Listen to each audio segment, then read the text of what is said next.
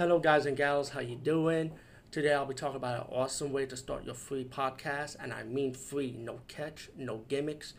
It's totally free, easy to edit, easy to record, and easy to promote and monetize your podcast. It's called Anchor.fm, and I highly recommend you guys and gals check it out and start your own podcast and let your voice be heard. And also, don't forget to listen to Wild Dork Podcast and tell them that I sent you and that you have it from me. So you get more people to join Anchor.fm. You will not be disappointed because they will also put your podcast in other platforms and then make it very, very much easier for you. Have a great day, everybody. Hey guys, what's up? Today I'll be talking about a horror slasher movie called Terror on Tour, excuse me. Terror on Tour. And um, it's one of those rock and roll horror movies. If you like something like Rocktober Blood, for example, maybe you might like this one too. Um, you got these guys in clown makeup performing in a band, pretty obvious Kiss ripoff.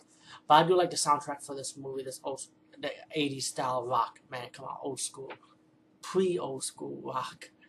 Um, I, I, I don't want to give away who the killer is, even though even though it's pretty obvious because you could tell from the makeup and compared to the actor's face. It's a, I mean, right off the bat, you already know you already gonna know who the killer is. I just don't want to say it here, you know. So you get this band touring, eh, like performing two shows, and you got this mysterious killer with the same outfit as the band does, going around killing beautiful women. The women in this movie are, are fucking hot though.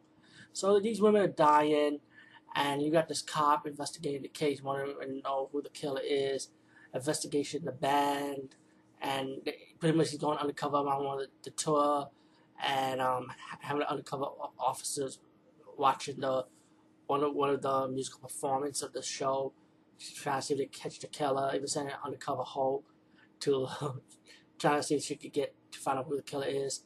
And, and you know, it, mainly the movies is like music and partying and these guys having sex with these women. And it's pretty much like I said that you have some moment you have moments with the killer killing these women with simple knife stabbing scene, and then and then I mean one of the guys you might think he's the killer, but like I said, when you see the killer killing his victim, you're gonna look at the face of the makeup and you know it's not like the wimpy guy, for example, who's doing the killing. It's like pretty obvious.